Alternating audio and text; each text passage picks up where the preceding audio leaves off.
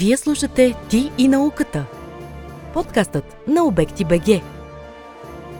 Мястото, където науката си дава среща с хората и където заедно разкриваме тайните на света около нас. Приятно слушане! С мен Диана Озунова.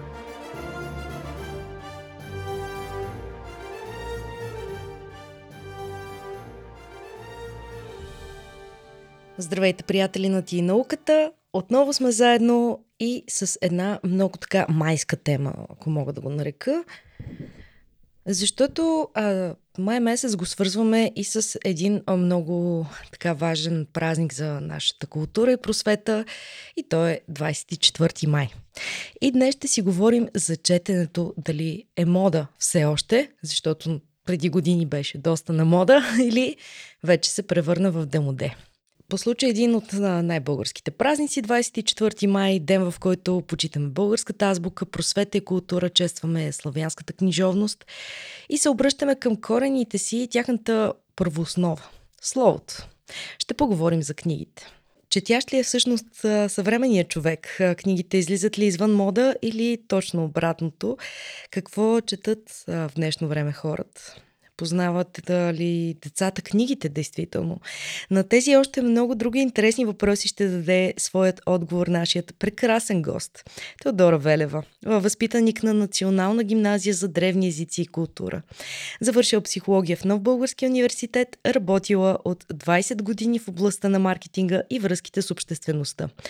А от а, няколко години осъществя, осъществява и една от най-големите си мечти – да създаде дом на книгите в своя неповторима книжарница Вивент, което от латински се превежда «Те ще живеят». Добър ден, много ми е приятно, добре дошла. Благодаря за поканата. Дали можем да си говорим на ти? Да, разбира. Чудесно, благодаря за което и да попитам по повод името на книжарницата Вивент, кои ще живеят? Книгите ще живеят, Словото ще живее. Както се казва в Светото писание, в началото беше Словото. Защото чрез Словото ние разказваме за всички неща, които са ни се случили в живота, за малките чудеса, за любовите ни, за разочарованията, за мъката, всичко, което искаме да споделим, ние го правим чрез Словото. Затова аз вярвам, че книгите ще продължат да живеят.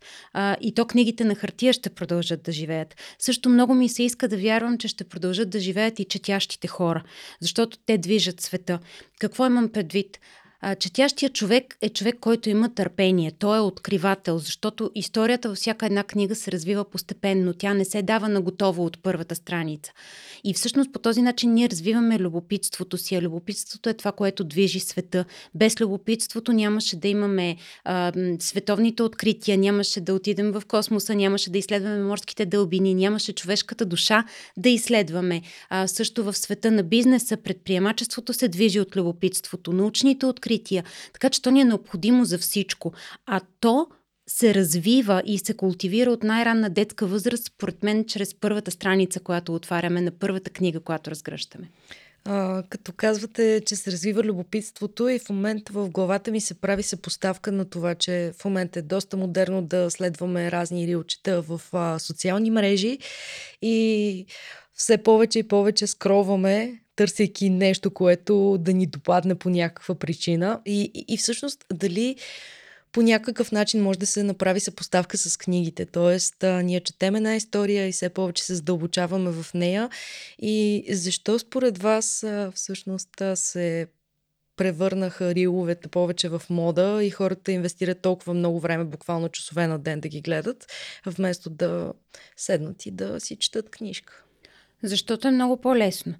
А, предполагам, че м- сигурно някой някъде по света работи по изследване, което всъщност да покаже а, какъв, по кой начин ние учим по-ефективно.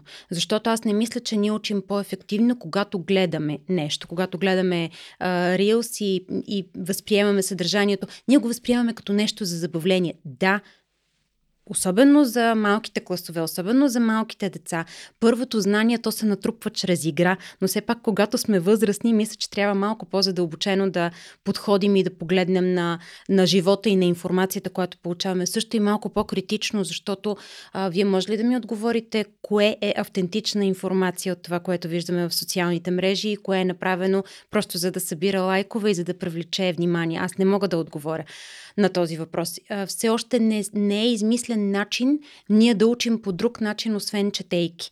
Има такива а, методи в а, фантастичните романи и в фентази романите, но някои неща е може би по-добре да останат на книга, а не да се прилагат на практика. Ами електронните обучения? Електронните обучения ам, са заместващи обучения. Всъщност те станаха, според мен, много популярни по време на пандемията, която ни изолира социално. И ние измислихме това нещо, развихме по-скоро това нещо като метод на заместващо обучение. Но а, има данни, че а, децата, особено в малките класове, в ранните тинейджърски години, са загубили много от социалните си умения, което в момента е минус и им пречи те сега, когато са върнати обратно в класните стаи, да общуват пълноценно помежду си, защото са станали малко асоциални. Това е така може би е по-тежка и пресилена дума, но сега имат, а, действително изпитват затруднения в това отново да се сближат, от, отново да се чувстват група, общност в техния клас. Мисля, че това нещо ще се преодолее, но не, стана ясно, че живия контакт не можем да го заменим по никакъв начин. Преди не толкова много време гледах някаква статистика по новините, че много голям процент в сравнение с преди 10 години от а, децата, тинейджери при това, всъщност са неграмотни. И това може би се дължи на високото, на високия трафик на социални мрежи в сравнение с а, това да се четат книги. Забелязвам, че библиотеките са празни. Какво можем да направим, за да го променим? Библиотеките, за щастие, пък се напълниха. Там има а, вероятно и друга причина, която е чисто а, економическа, защото се повишиха цените на книгите. Прави ви вероятно впечатление хартията, цената на хартията много се повиши и ние наистина имаме един ръст в цените, въпреки че тук трябва да благодаря на издателите, които действително правят всичко възможно да държат цената на книжното тяло максимално достъпна за хората, но все пак цените се вдигнаха. И аз сега гледам интервюта с много хора, които са директори на читалища в по-малки населени места и те казват, че а, хората отново са се върнали към обществените библиотеки и към читалищата, което е радостно, защото те имат, това означава, че те имат потребност от книга, може в момента да нямат финансовата възможност да си позволят да купят нова книга, но имат потребност да четат. Има бях си говорила с една жена, която е майка на две деца, които едното е в детската градина, другото е първи, втори клас, нещо такова.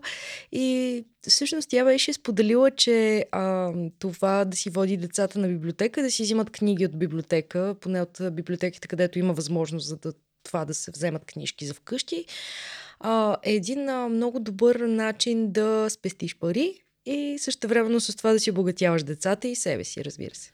И не само, библиотеките и читалищата също така са средища на културен живот. Такова е моята книжарница. Аз с такава идея съм е замислила.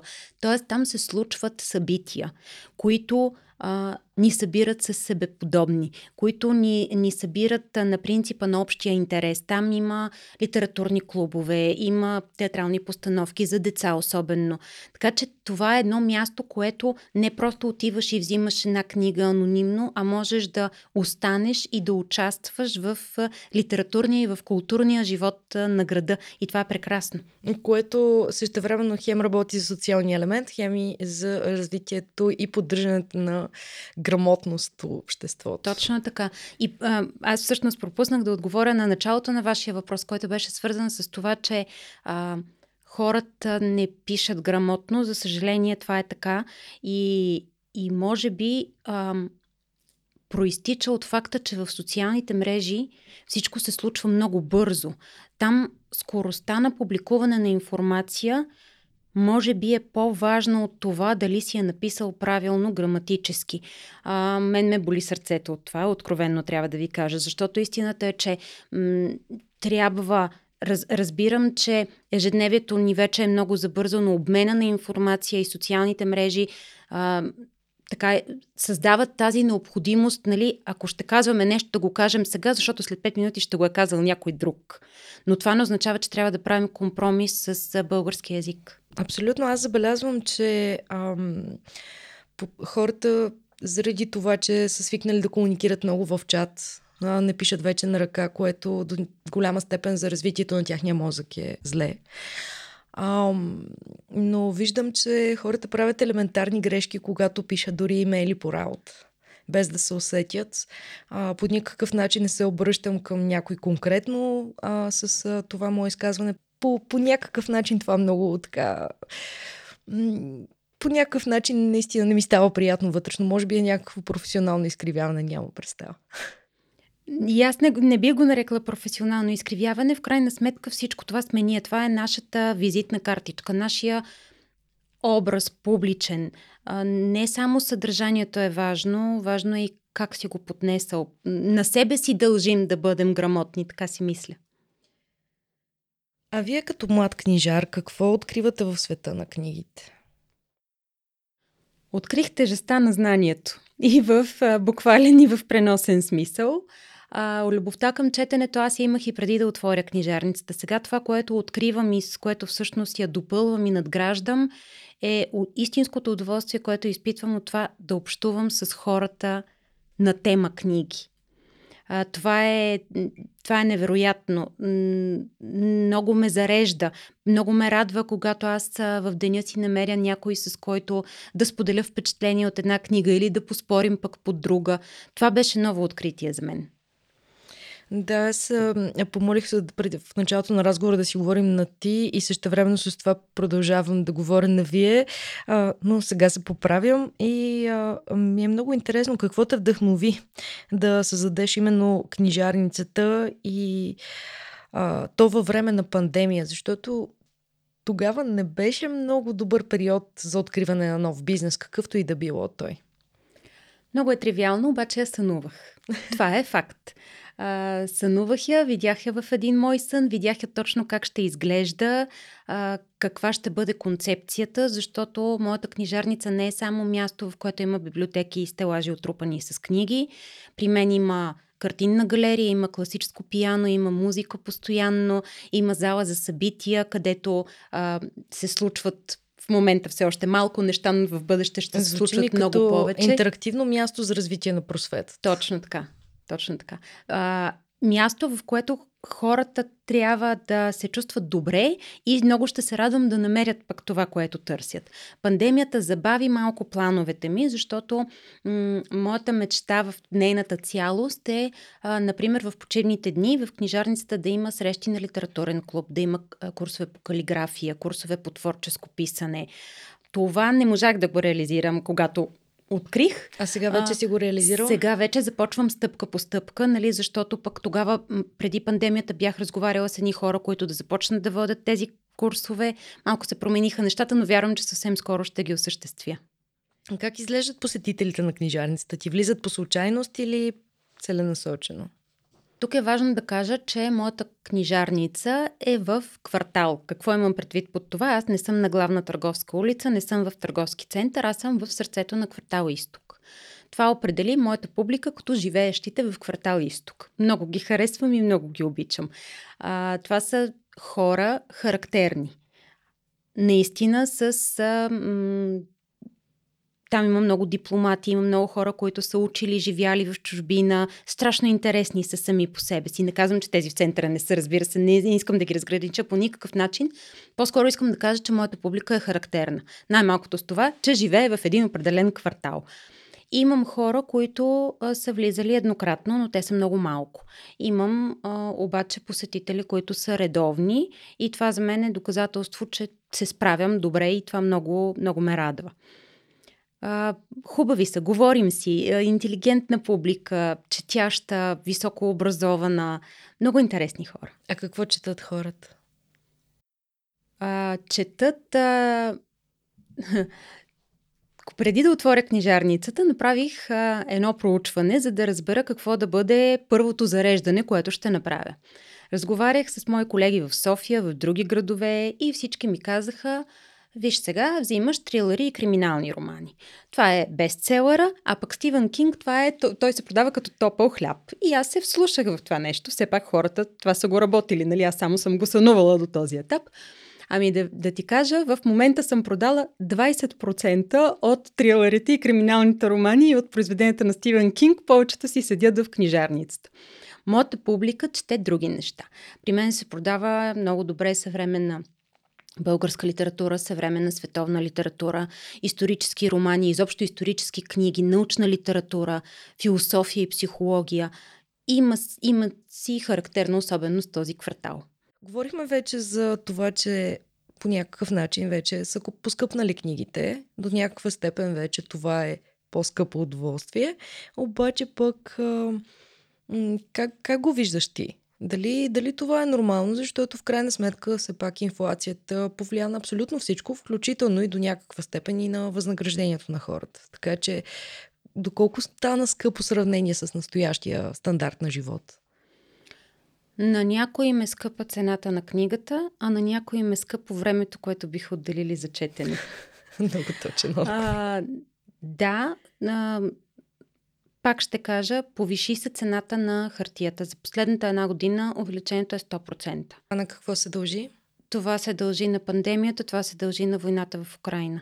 Бавят се доставките, вдигна се хартията като суровина, на, на това се дължи. Разбира се, в отпечатването на една книга участват и други фактори, нали? без съмнение, тока се вдигна, заплатите, горивото, горивото да. и всичко това има своето отражение. Ам, наистина издателствата правят, правят всичко възможно. Най- Негативният ефект обаче за мен е върху младите автори. Защо? Защото всъщност повишаването на цената на книгата като че ли понамали разнообразието на заглавия, които издателствата издават. Те вече играят на сигурно. Това ощетява младите автори, това ощетява излизането на дебютни романи. А това ще се отрази в, в пътя на литературата и в развитието. Надявам се скоро нещата да се нормализират, защото наистина тези млади автори имат нужда от, от това произведенията им да се срещнат с публика. Абсолютно съм съгласна, а в крайна сметка не може ли... Всъщност аз ако съм автор на някаква книга, дали мога сама да си финансирам издаването на самата книга, за да може а, тя да бъде популяризирана? Може, това е един вариант. Втория вариант е ако се направи кампания за набиране на средства. Трети вариант е има немалко възможности за кандидатстване в Министерство на културата, в Национален фонд култура, към различни фундации, които всъщност финансират издаването на книги на млади автори, финансират дебютни романи. А, някои общини правят също такива а, конкурси и финансират издаване на книги има възможности. Не е, не е само човек да разчита на собствени средства и трябва да се прави това. А задължително ли е, когато човек издава книга, да бъде обвързан с конкретно издателство? би било добре. Защо? Защото тази книга всъщност трябва да стигне до книжния пазар, тя трябва да стигне до книжарниците. Ако ти задеш твоя книга и ние много трудно с теб ще се срещнем, защото как ще разбера аз, ако няма издателство, което да промотира тази книга, че ти си я написала, за да мога да я взема и да я продавам в книжарницата. Това е всъщност пречката, за която аз се сещам. Забелязва ли се някаква модна тенденция в четенето? Има тенденции, има мода. А, сега ще ви разкажа за, а, дни, за данни от едно швейцарско изследване, което излезе миналата година по време на Световния ден на книгата, който беше 23 април. А, направили се изследване в цял свят и са установили, че различните държави, различните националности имат различни литературни интереси, което е страшно любопитно.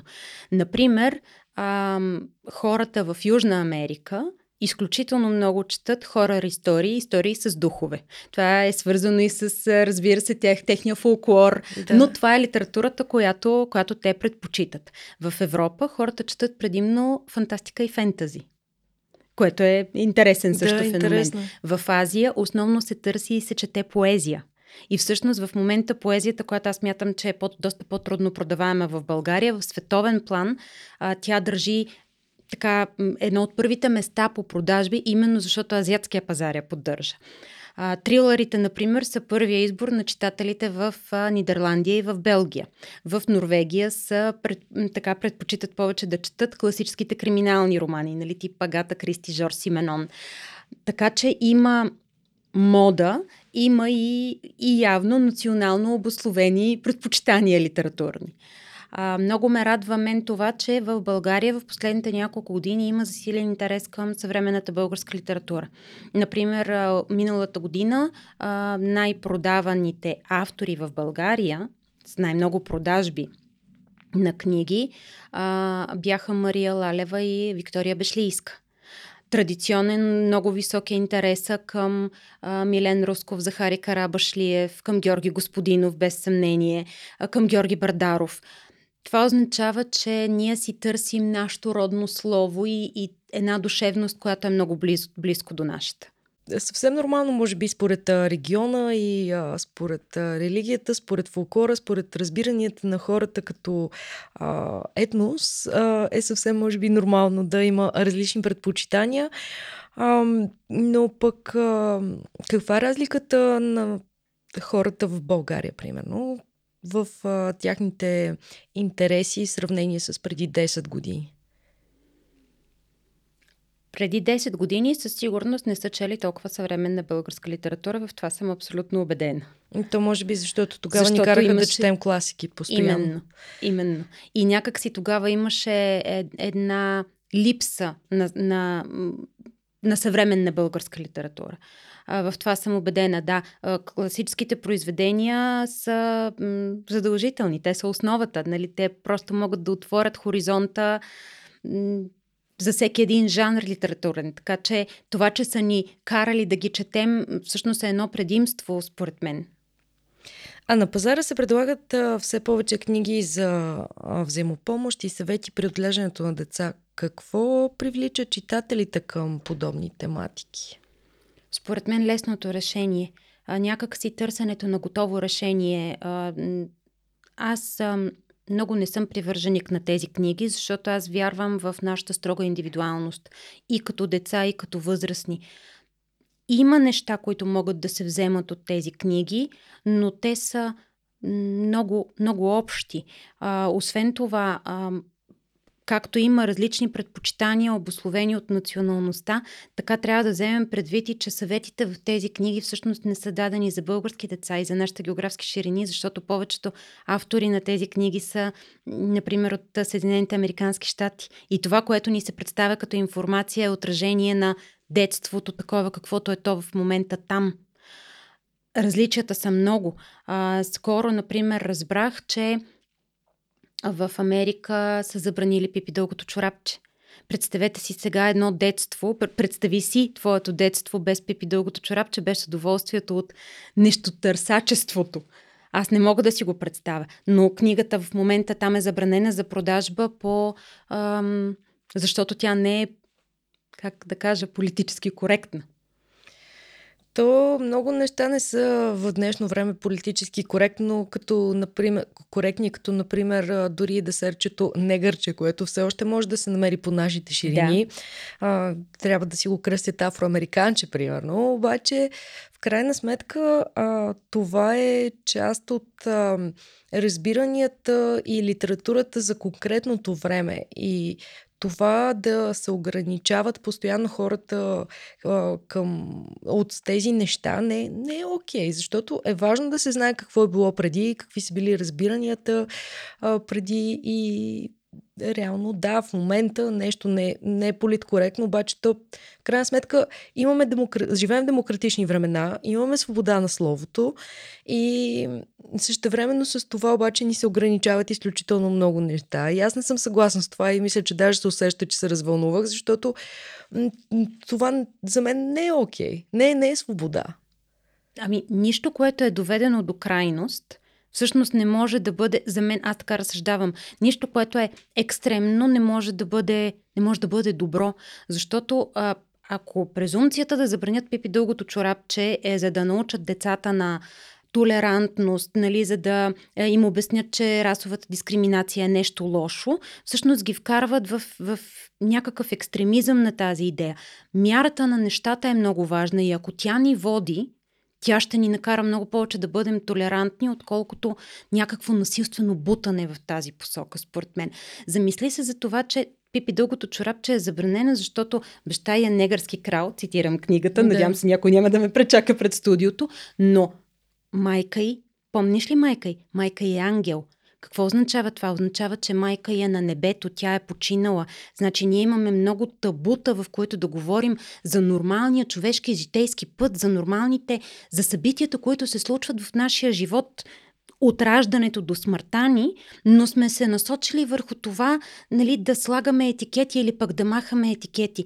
Ако говорим свободно, то ние трябва да говорим свободно и, и за това, и за тежките теми в живота ни. Да, защото реално расизъм ще продължава да има и даже може би под много по-строга форма, отколкото когато не ни се забранява. Имам чувството, че преди време бяхме много по-толерантни, отколкото сме в момента. Поне за някои неща. За другите може би се преструваме, защото така ни се налага. А, завръщат ли се хората при книгите в книжарниците, защото имаше един дълъг период, когато електронните книги бяха категорично предпочитани и по-търсени. А, сега може ли да се каже, че читателите предпочитат отново старомодния в кавички начин а, на досег до словото? Аз не мисля, че електронните книги направиха някакъв бум в България. Те направиха страхотен бум в Штатите. И аудиокнигите в последно време. И, а, да, аудиокнигите наистина те в момента пък са тенденция. А, аз тя ги харесвам, в никакъв случай не ги, не ги отричам. За мен те, те обаче са альтернативно четене. Тоест не би трябвало да заместят изцяло, а, изцяло книгата. Аз слушам аудиокниги, докато шофирам. И а, когато направих своя абонамент и започнах да слушам, всъщност първо си избрах да слушам книги, които съм чела. Защото, нали, все пак, а, моето внимание е съсредоточено върху шофирането и препоръчвам на всички да се съсредоточат твоето, своето внимание върху шофирането. Другото е малко опасно. И затова предпочетох да, да е текст, който аз вече знам страхотно удоволствие ми доставя. Но не мога така пълноценно да потъна в една книга, да вляза в едно време, да се запозная с героите, слушайки го. Това мога да го направя само когато съм хванала книгата в ръцете си. По отношение на електронните книги, аз лично смятам, че възприятието е различно. Има а, изследвания, които казват, че много по-малко време ние прекарваме в една страница, която гледаме на екран, отколкото в една страница, която четем на хартия. И аз съм забелязал, че електронните книги ги четам доста по-бързо, отколкото хартийните. Така е. А, това е свързано с а, естествен процес нали, от мобилните телефони, от компютрите, които ползваме. Не случайно има а, нали, а, глаголи като браузвам, скролвам. Това нещо се прехвърля и при четенето на електронните книги. Не казвам, че хората не ги четат, но да кажем, че ги четат наистина доста по-бързо, което, което означава, че няма как да възприемем информацията в нейната пълнота. Mm-hmm. Доста интересно. Аз лично предпочитам хартийните книги по съвсем различна причина. Като човек, който от малък е развил любов към четенето, а, също и съм учила филология. И мисля, че само по време на следването си сигурно съм прочела повече книги, отколкото през целия си живот преди това. А, обичам самият акт на четенето на хартияна книга. За мен това е а, една интимност, която нито електронната, нито какъвто и да е дигитален носител може да ми даде.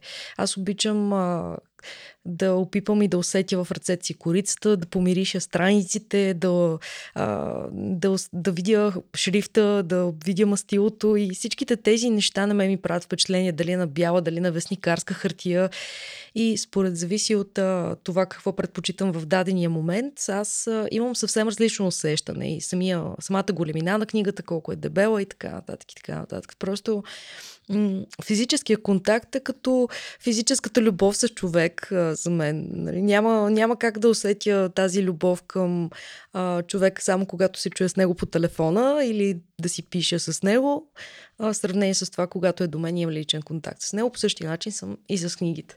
Аз лично. Така е и това е и характерно за читателите в Европа, защото в Европа все още хартияната книга държи много по-голям пазарен дял, отколкото електронната.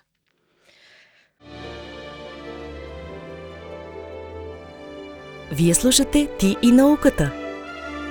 Интересно ли ви е? Останете с нас и споделете епизода с вашите приятели.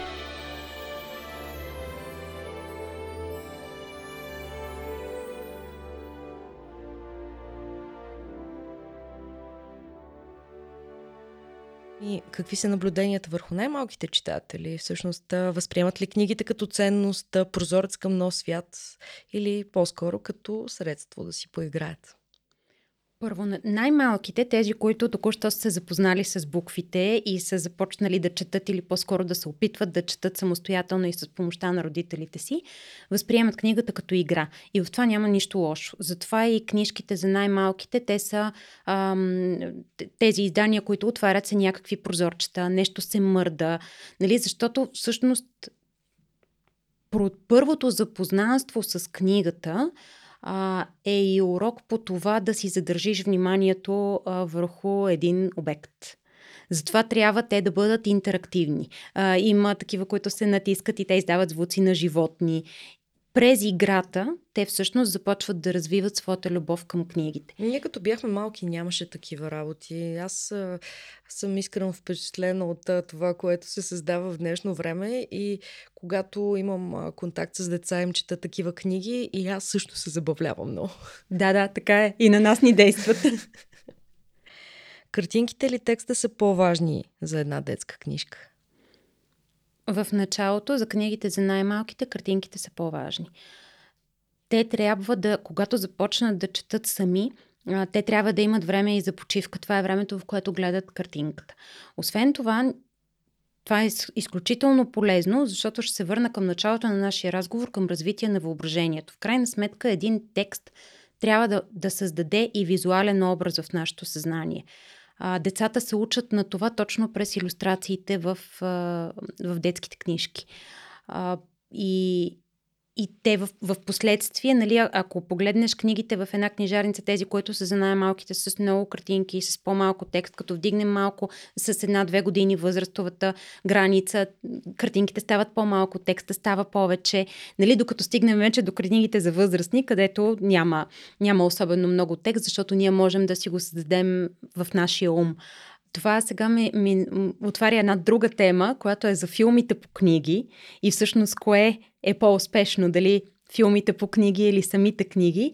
А, аз съм много пристрастна. За мен а, аз много се притеснявам, когато трябва да гледам филм или сериал, направен по книга, която е а, любима моя книга. Защото вече аз съм изградила образ, знам този герой как изглежда и всъщност сега ще ми представят някой актьор, който ще го представи, но дали това ще съвпада с моята представа, това винаги ми е много, много притеснително. А, мога със сигурност да кажа само за един единствен филм, който смятам, че ако не е по-добър от книгата, то поне е на едно ниво с книгата и това е изкуплението Шоушенк. За друго не мога да се сетя наистина. Ще го проверя, не съм го гледала все още. Ам, добре, а на каква, на каква възраст приблизително забелязваш, че децата започват да четат сами? Много зависи от родителите. Имам една страхотна клиентка в книжарницата. Тя си избира книги сама. А, тя още не ходи на училище, обаче може да чете. На и всъщност, години? И всъщност, на пет. И всъщност тя е изчела а, рафта, който е с а, книги за най-малките. Тя го е изчела целия и постоянно идва и казва, а нещо ново имате ли? Имате ли нещо ново? Нова книжка, нова приказка? Много яко. Много. Казваш, че имаш такава клиентка, която сама си избира. Да. А имаш ли и други такива клиенти? А, имам, защото родителите все повече започват да осъзнават, че м- книгите, с които ние сме израснали от нашето детство, в момента те по-трудно се възприемат от днешните деца.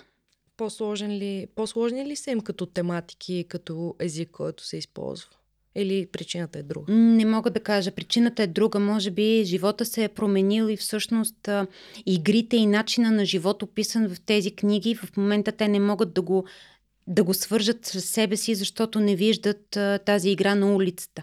А, това е, честно да ти кажа, въпрос, който малко ме притеснява, защото аз а, съотнасям всичко до моето детство и се чудя дали пък това не е белег, че съм устаряла, нали? защото не знам дали това е редно. Не е задължително нещата на новото време да бъдат лоши. Те, те са различни. Някои от тях аз не мога да ги възприема. А, имах, например, една интересна история. Не помня в момента за кой точно клас. А, в препоръчителната или в задължителната литература, която дават на децата за лятото, се включваше барон Мюнхаузен. И дойдоха едни родители с а, тяхното дете да купуват барон Мюнхаузен. И момиченцето не прави абсолютно никакъв интерес аз започнах да й разказвам епизоди от книгата, започнах да, да й разказвам а, сцената с лова.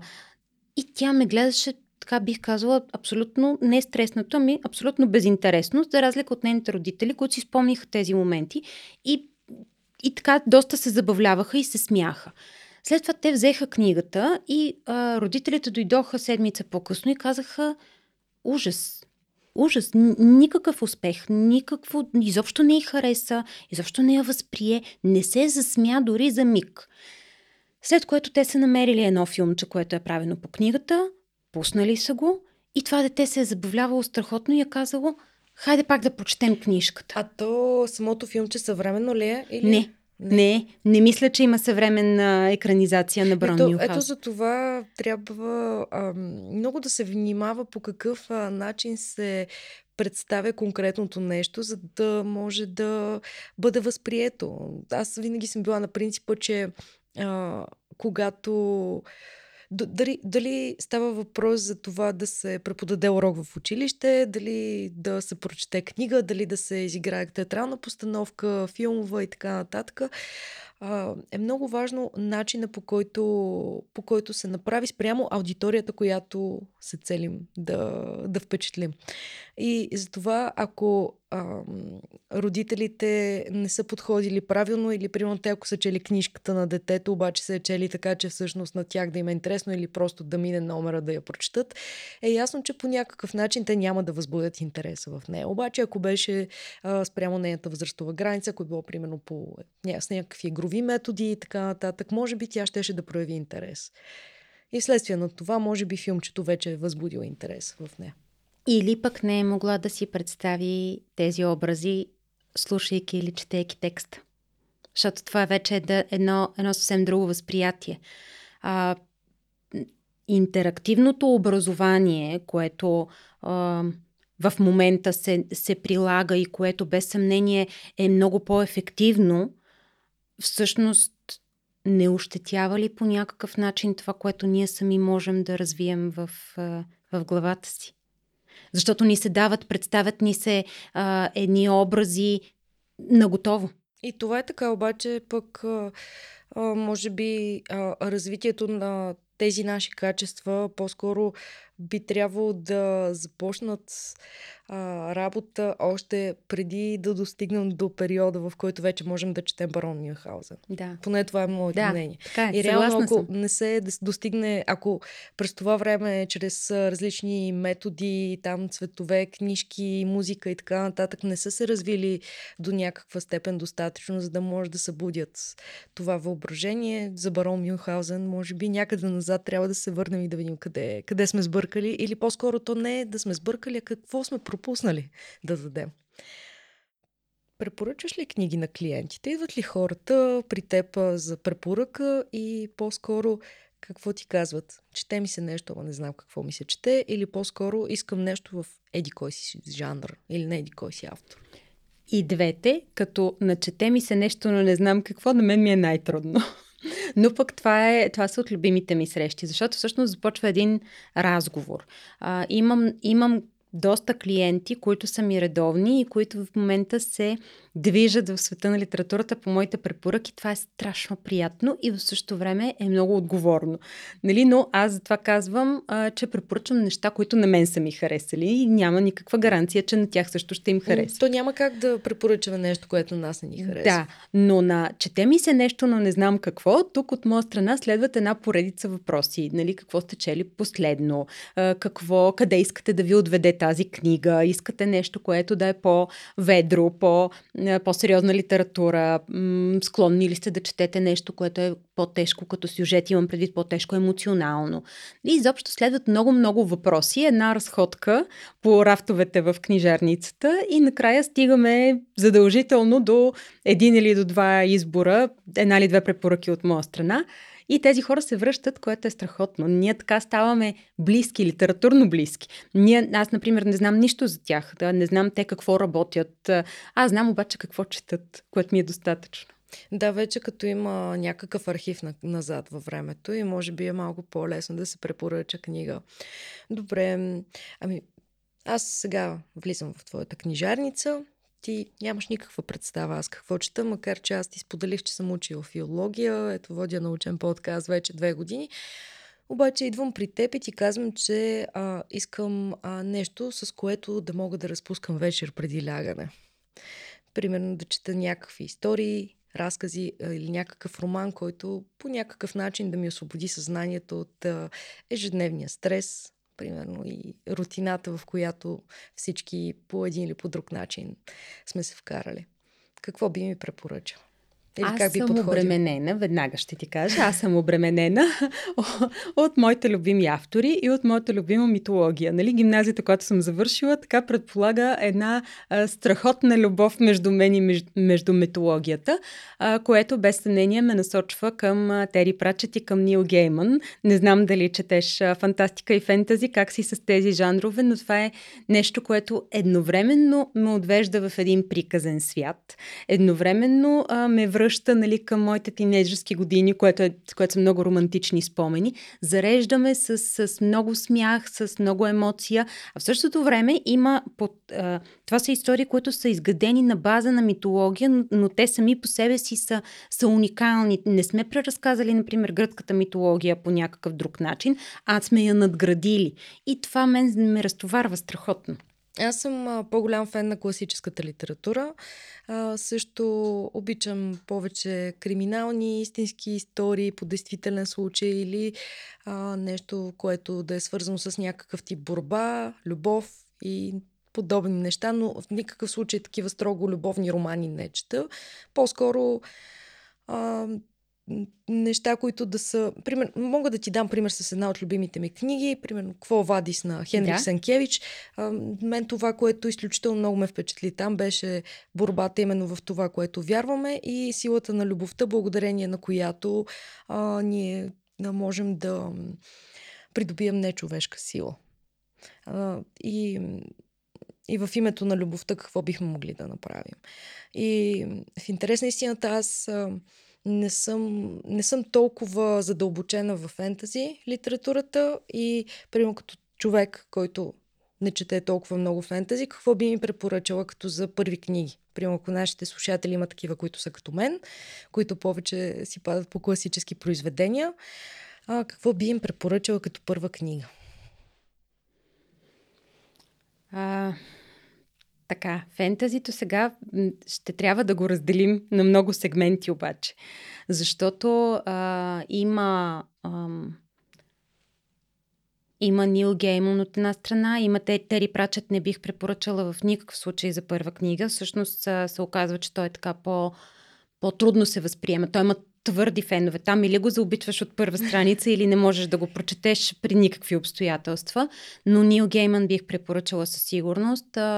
А, вече бих препоръчала м- Дъглас Адамс, без съмнение, а, класиците, Властелина на пръстените и цялата поредица, цялата тази вселена. Дюн, Дюн сега се възражда благодарение и на филма, който да, излезе да. и който сега ще има, мисля, че втора серия тази година, а, втора част. Там има много различни подходи. А, Айза Казимов не може без него. Ето, Азимов е, Азимов е страх. Да. То си е класика просто. Да. да. Възпитава ли се любовта към четенето или се раждаме така, по, по някакъв начин развити вече с тази любов? Дали, както казват, нали, примерно, човек се ражда с таланта си и така нататък. И се възпитава, и се развива, и има и приливи и отливи в тези взаимоотношения, според мен. И не бива да така да ги съдим тези, тези моменти на отливи или тези спадове в интереса. Аз усещам и по себе си, предполагам, че и ти имаш такива моменти, някакви моменти, в които просто не... Така, не трябва... ти идва отвътре не, да седнеш не да си отвориш книгата. Това не означава, точно, че не обичаш да четеш по принцип. Точно така, точно така. А, и понеже такива моменти има и в детството, а, за да се върнем пак към родителите и към детските книги, според мен не бива да, да пресират родителите децата си а, да четат. Не бива и да ги оставят. Това е една много тънка, тънка граница. А, може да се направи, нали, не, не бива да има задължението ти всеки ден трябва да прочетеш еди колко си страници, защото това превръща удоволствието в едно задължение. Да, и сме се научили повече на думата трябва, отколкото на думата да, искам. Да, всъщност любовта е само единствено през искам и е никога през трябва. А дали, поне това е мое мнение, предполагам, че ти ще защитиш това мнение, може би личният пример, който можем да дадем на децата си. Тоест, ако ние четем на ежедневна база или редовно, не е нужно да е всеки ден, а според зависи вече, когато човек има деца, аз примерно нямам, имам време повече да си обърна внимание в тези отношения, обаче хората, когато имат по две, по три деца, е трудничко да намерят повече време за себе си и камо ли да седнат да прочитат 50 или 100 страници на ден от книга. Обаче личният пример може би е доста важен. И то не само за четенето, но конкретно защото говорим за това. Изключително важен е. Изключително важно е да има книги в дома, защото когато детето вижда книги, то разбира, че нещо се случва там с тях, нещо се прави и рано или късно ще поиска и то да вземе една книга, а, а всъщност така се започва. Това е първата среща. Ами, а, ползите от четенето на книги чувала съм, че има теории, че те борят депресията. Всъщност, какви са твоите наблюдения по въпрос?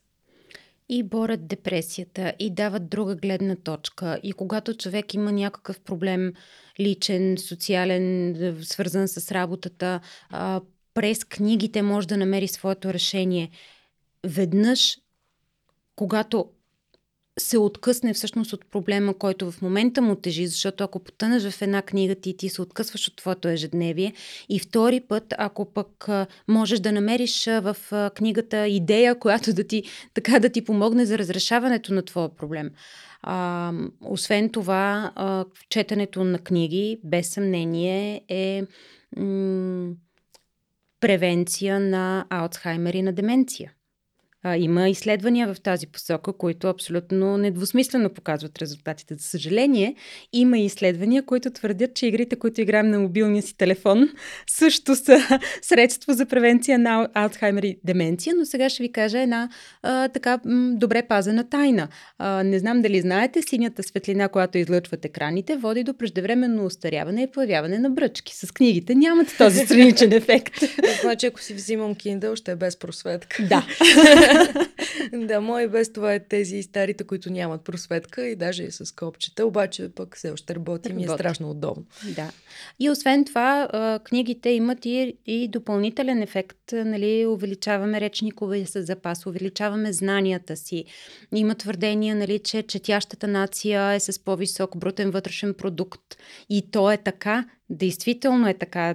Кое е първото, кое е яйцето и кое е кокошката, нали, не зная, но при всяко положение знанието, което се натрупва а, през литературата, ни разширява хоризонтите. А с какви думи други, защото ти каза изключително много хубави неща и продуктивни и а, насочващи хората към четенето, но имаш ли нещо друго, което би искала да допълниш, за да мотивираш хората да четат повече? Да, а, четенето е едно безплатно, безгранично и безкрайно пътуване. А в момента годините са такива, че а, имахме ограничения по различни причини. А, имаме сега рестрикции, които си така слагаме върху семейния бюджет заради економическото състояние нали, на държавата и на света изобщо. С книгите може да отидем навсякъде. Всъщност, те, ни, те са една вселена, която, която няма край. Така че който иска да пътува, да отвори първата страница. Много ти благодаря за това гостуване. Мина почти един час и аз не го усетих. Това е като разговора с теб беше като една хубава книга. Радвам се, много благодаря. И ти благодаря много за, за това гостуване. Ако имаш нещо като а, финално послание към нашите слушатели, както и ако искаш а, за финал, може да разкажеш и някоя интересна случка от твоята практика. Не се сещам за някаква конкретна случка, а, но пък се сещам а, сега изминалата коледа имах а, а, двама такива клиенти, които дойдоха и бяха решили да подарят книги на всички хора, на които искат да подарят подаръци. И това беше едно няколко часово преживяване, в което те ми казваха така сега. Търсим книга за мъж, който е на, например, 46 години, занимава се съседи, какво започват нещо да ми разказват за него и аз препоръчвам книга. И беше страхотно, когато се върнаха януари и казаха, подаръците бяха точно в десятката. Значи това беше уникално преживяване. Много, много е важно личното отношение, когато, когато става въпрос за каквото и да е развитие на бизнес и особено а, когато се избират подаръци на хората с отношение и с мисъл, за да е нещо конкретно за тях, а не просто ето ти тази блуз, защото на мен ми хареса как стоеш на манекена, а е нещо, което е правено специално, избирано специално за теб? Аз имам едно нещо, което, което правя. А, има книги, които са а, или по-стари издания, или ко- които издателствата са ги намалили. Съответно, те и на пазара се продават на намалена цена. При мен тези книги са опаковани в амбалажна хартия. Отпред пише тайна среща с книга. и всъщност има няколко изречения, които аз съм написала на ръка, които подсказват за съдържанието на книгата, но не знаеш нито автора, нито заглавието. И това е така много сполучлива хрумка, защото тези книги в момента аз ги предлагам, например, вместо картички, тъй като те са и почти на цената на една картичка. А, и, и това така забавляваме и виждам, че забавлява а, и хората, и клиентите ми, очевидно и хората, на които ги подаряват. Така че ви каня на тайна среща с книга със сигурност ще дойде и на тайна, и на не тайна среща с книга при теб. Благодаря ти още веднъж. Пожелавам много успехи на книжарницата, много успехи на теб като личност и до нови срещи. Благодаря и до нови срещи.